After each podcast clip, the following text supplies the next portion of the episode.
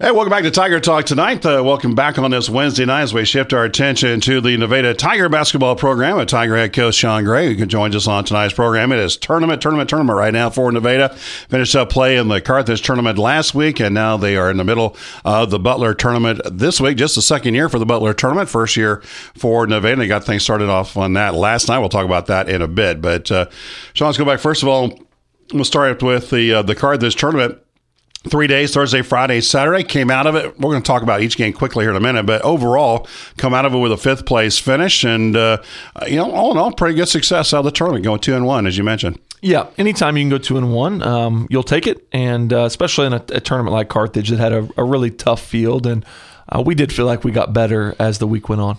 Well, we'll start. You started off with Webb City in the opening round. Obviously, a very uh, good basketball program. They end up getting to the championship game. Did get beat in the in the title game, but uh, by Carthage, uh, two CLCs going at it. 84-51 was your final on Thursday, and again, it was all about the pressure. Uh, that uh, and, and, we talked a little bit off air about how they did their pressure.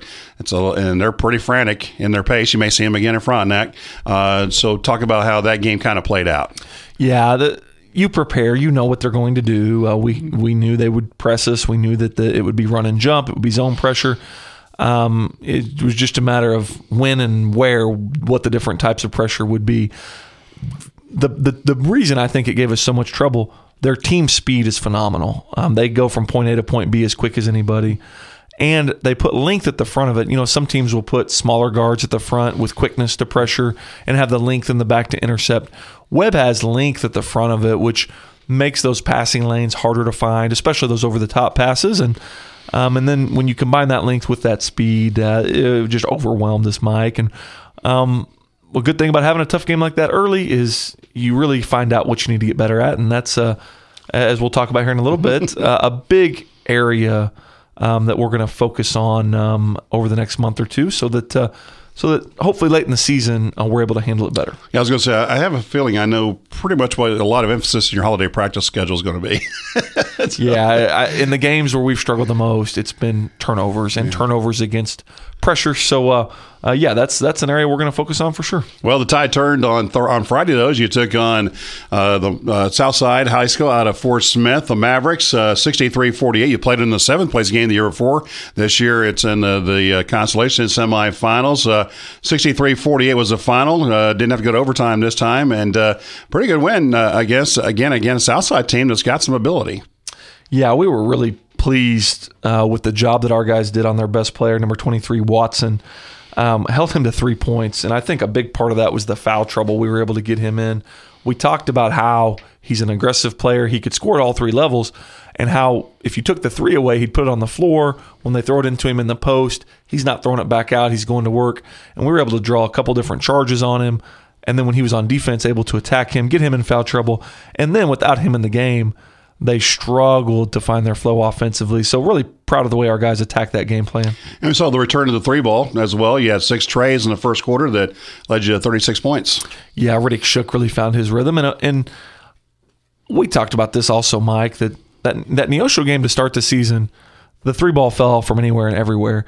And then I thought maybe we fell in love with the three a little bit and that we were taking some threes that weren't on rhythm, on balance – uh, after that. We had a couple games where we were just chucking it when maybe we should have passed up on some of those. So I thought in the Southside game, we got back to those fundamentals. Shoot as many threes as you want, fellas, if they're on balance and on rhythm.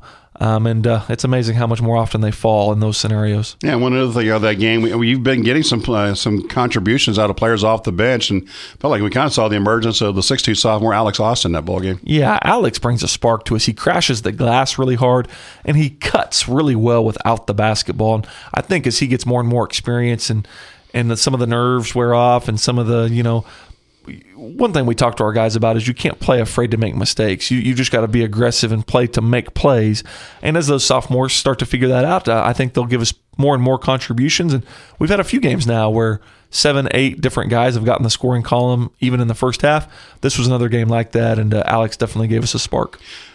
Put you in a fifth place game on Saturday. Uh, another good ball game. It goes to overtime. Uh, Nevada wins at 52 43. Tie game at half. They take command in the third quarter, but you come back in the fourth, outscore them 10 to 5. Again, eventually end up in overtime, and then uh, you score the first 11 points in overtime to pretty much obviously seal the deal on that one. Uh, but fourth quarter, overtime, uh, some of your better minutes, maybe than the Neosho game, so your better minutes of the season. Yeah, Mike that third quarter was rough. And and one thing we talked about during the third quarter and between the third and fourth quarter was we thought we were getting good looks. I mean, Jack Cheney got to the basket a couple different times. Guys got open three point looks. Uh, just not much was falling. I think Riddick Shook got an open three and that went in, but uh, actually no one. He got some open threes and they did not go in. We talked about continue to take good shots, continue to be aggressive. Eight minutes is a long time. Don't feel like we've got to make up the deficit. Uh, the, it was a five point deficit at that point. We don't have to make that up in one or two possessions. Grind it out. Keep playing our basketball. The the, the ball will start, start to fall, and then it did. Riddick made a three. Jack, who just could not buy a bucket in the third, got got to the bucket a couple times in the fourth. Um, and then, kind of once we got the tide turned in our direction, we just continued that into the overtime. And in a, in a overtime segment, Mike, four minutes, you know, especially if you can win those first two possessions, then you're in the catbird seat, especially if uh, you're in the bonus. Um, and that was the case. And the uh, Bryce, who had not shot it well to that point, got a three ball to fall for us early. Then we got a defensive stop. Kellen Braden buried a three, and then they they had to really change their game plan from that point on. So we were really pleased to see that grit and toughness um, shine through in that in that one. And one of the things about the, the three point shot, uh, first couple of ball games, it was just going up. I mean, without without any real thought about it. Uh, in the Carthage tournament, I think we saw your team be a little bit more judicious about when to shoot that three. Exactly. We've told our guys it's not a situation where you know you can shoot the three and you can't, or or you should only shoot this many threes or what we can shoot as many threes as we want if they're good threes, if they're on rhythm, on balance, and not rushed, and, and not you know it's a bad pass or I've got a pump fake, and and uh, our guys know that they understand that, and uh, really glad to see the growth in that area in the Carthage tournament. Well, Nevada comes out of the Carthage tournament with a fifth place finish. Also put back to back wins together for the first time this season, and got back to 500 at three and three. Second straight tournament uh, they're playing in this week, and I know we're going through this things quick, but we got a lot of games to cover in a short amount of time. Uh, but uh, the Butler tournament uh, this week, and we talked about it last week. You know, people saw, and I'll I'll raise my hand on this. Saw we're in the Butler tournament. Okay, that's interesting. Uh, but when you took a look at the field, obviously uh, some pretty good basketball programs in there. There's a wide range of classes in this thing, but but they all have their own ability, I guess. Right. I think if you look at the teams class by class, you know, we're in class four. St. Michael has been moved up into class four. Um, you know, St. Michael's been a, a, an 18 to 20 win team for several years. But then you go down into the smaller classes. You look at KIPP, who last year they were a solid team in Class Three. This year they're one of the very best teams mm-hmm. in the entire state. Um, and, and Adrian is in Class Three. Adrian has a, a really good team. They've got maybe the best player in the tournament, um, and then some nice pieces to go with him.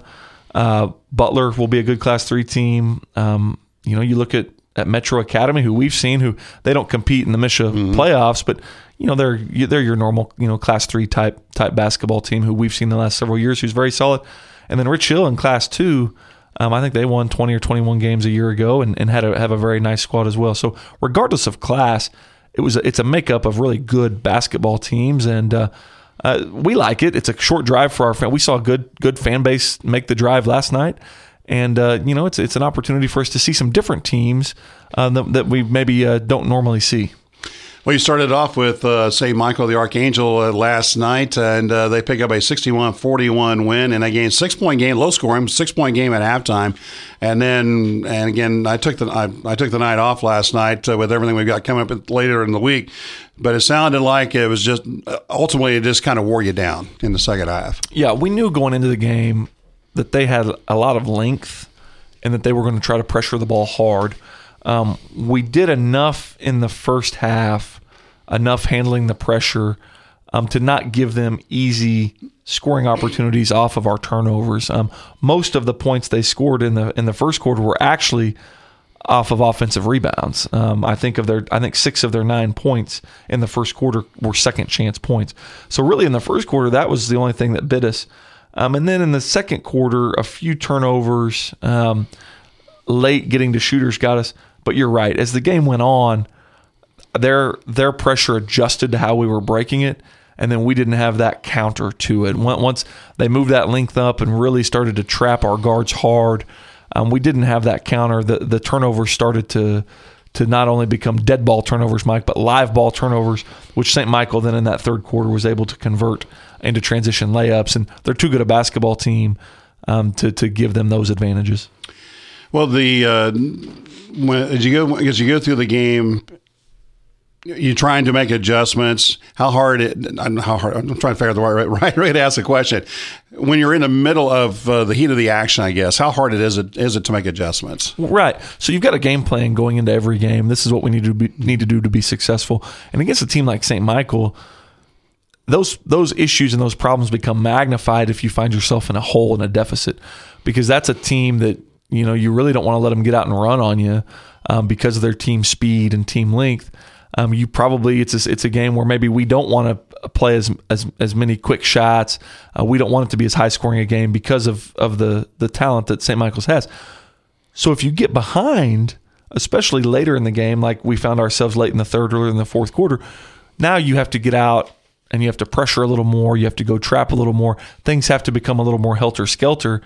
Well, that feeds right into what they want to do as well. So um, I think I think being able to stay the course, being able to keep the game close into the fourth quarter is key because then you don't have to uh, change your game plan. You can stay the course, and then you can get over the hump there at the very end.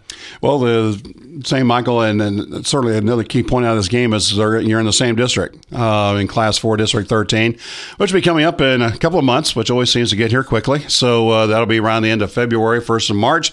Uh, so I'm sure that you, you know, you put, put some things in the back of your mind that uh, you'll try to do, uh, maybe make improvements on. Obviously, they will too. But if you see them again, I guess you may have a better idea what you need to do. Right. And we talked about that. It's a big measuring stick game for us.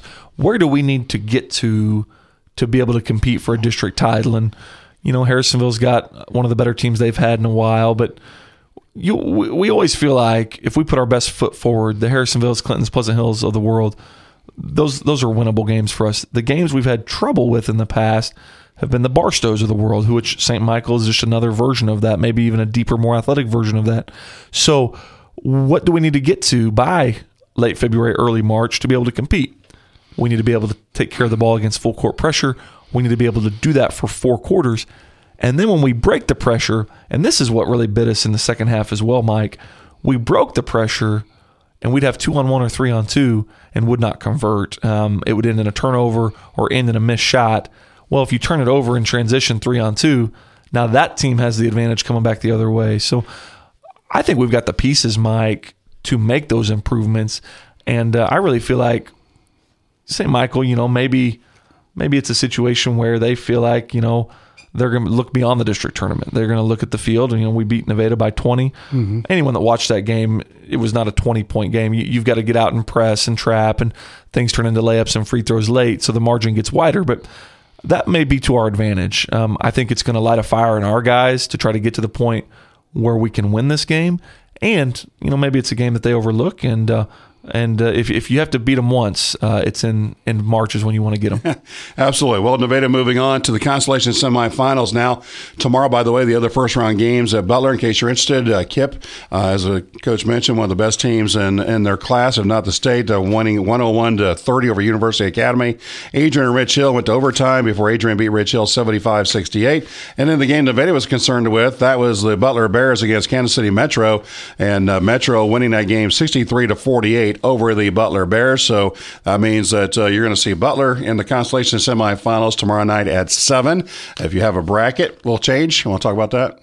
When to change in the gym? Yeah. So uh, with Butler um, playing, uh, they they switched that over. So um, the consolation side was supposed to be in the aux Gym, um, but since Butler's playing, they decided to move to the main gym, and they said they're going to uh, do a sponsor recognition uh, on mm-hmm. Thursday for the new scoreboard that they have in that in that main gym. So, mm-hmm. uh, if you were planning to, to hop over into that first uh, first newer gym, just uh, walk a few more steps and uh, we'll be in the main gym, same gym we were in on Tuesday. Not hard to find.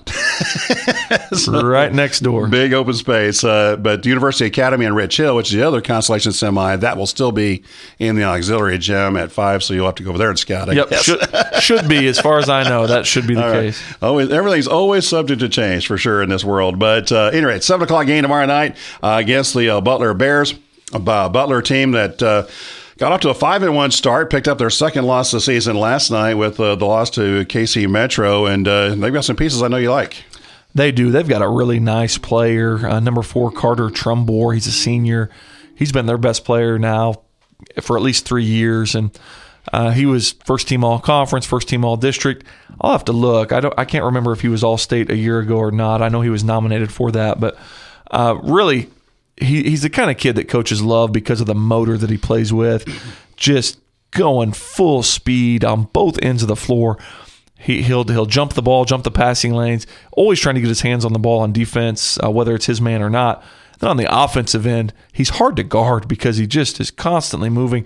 Seems like he never wears out, and he's got a good shooting touch. He'll shoot it from deep, um, and then when he attacks the basket, uh, he's not the biggest player in the world. I you know, you know how coaches are when they list things. Mm-hmm. You know, he's your average, you know, your 5'10, 5'11 guard, but he elevates really well, Mike, and he can get his shot off when he attacks, um, knock, knocks things down from the mid range. So he's had a 32 point game. He's had a 28 point game. Um, I don't, I was scouting the game last night. I wasn't keeping point totals. Had a bunch of, of Butler's points last night. The other guy that impressed me last night for them was number three, Dylan Davidson big, thick body, kind of looks like a, a, tight end, DN type out there for them. Um, he's about six three. And when Metro went to a zone, uh, the Davidson kid in the middle of the zone, uh, Trumbore would drive, or one of the Butler guards would drive, and then they dump off to him in the middle, and he would just get to two feet and power up and finish it. So I think those are the two pieces. The Trumbore kid for sure. We're going to try to limit him as much as possible. I'll be curious to see what Butler does when the ball is not in his hands. Um, Metro to me looked like they just kind of went out and did what Metro does. They mixed man and zone, and they didn't give any special attention to him. So uh, we're really going to work to take him away, not let him have touches, not let him have threes, and see what their complementary pieces can do. And then when the ball does get close to the basket, we've got to get a body on Davidson and uh, box him out, and not let him not let him be an athlete. And then I think we can take advantage of our team speed, Mike they've got a couple guys that I think we can beat down the floor and uh, try to take advantage of our five guard lineup.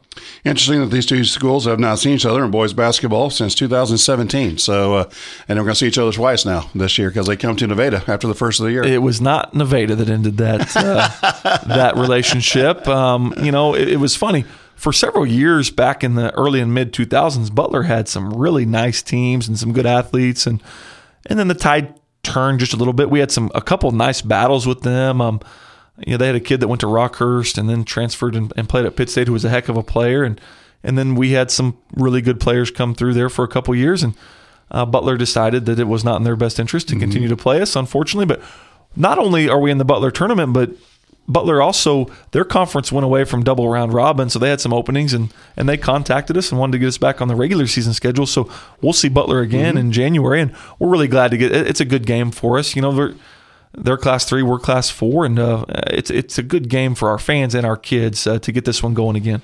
All right, so that'll be at seven o'clock tomorrow night again back at Butler. Remember in the main gym now instead of the auxiliary gym at Butler High School. We won't worry about talking about a Saturday matchup, but it'll be against either University Academy or uh, Rich Hill. We'll just have to wait and see how that comes out, and we'll talk about that. Uh, they play at five, so you'll know your opponent. We'll talk more about that on post game tomorrow night. We do want to get uh, the remaining time we have mentioned the winner of the game you'll play before next Tuesday because it is a district opponent, and uh, that being the Harrisonville Wildcats, who uh, pick up a nice win against Warrensburg last night in their conference tournament. So they're sitting there at six and two, as you already said, uh, an improved Wildcat team this year. Yeah, they they return almost everyone from last year's team, and they got an addition. Um, Tiger fans will remember Dom Jackson was the point guard at Clinton the last two years as a sophomore and a junior. Uh, he he actually, as a youngster, middle schooler and, and freshman, was at Harrisonville. Um, his dad, Frankie Jackson, took the head coaching job at Clinton, um, and so he played at Clinton the last two years. Well, Coach Jackson is now an assistant on the Harrisonville staff. So Dom is now back at Harrisonville. He was really a piece that I think Harrisonville was missing. Harrisonville had a couple nice athletes, a nice wing, and a nice post player.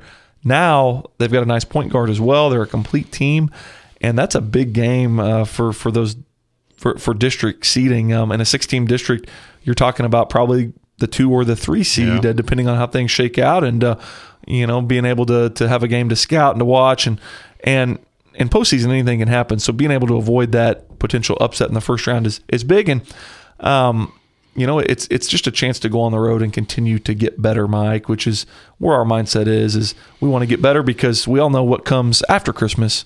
That's going to be conference play um, when the games become even more uh, even more meaningful than just district seeding, which which is what the Harrisonville has a game has on the line. That'll be next Tuesday night. That'll be at Harrisonville. Uh, I don't have that schedule right in front of me. Is that a three game night? It should be a three game night, and I think probably a four thirty start is what most of them are, Okay. Mike. All right, so but that will be at Harrisonville. So we'll look forward to that uh, coming up uh, next Tuesday, and then uh, that's your final date before a holiday break. And so we'll talk about your holiday plans uh, on next week's program.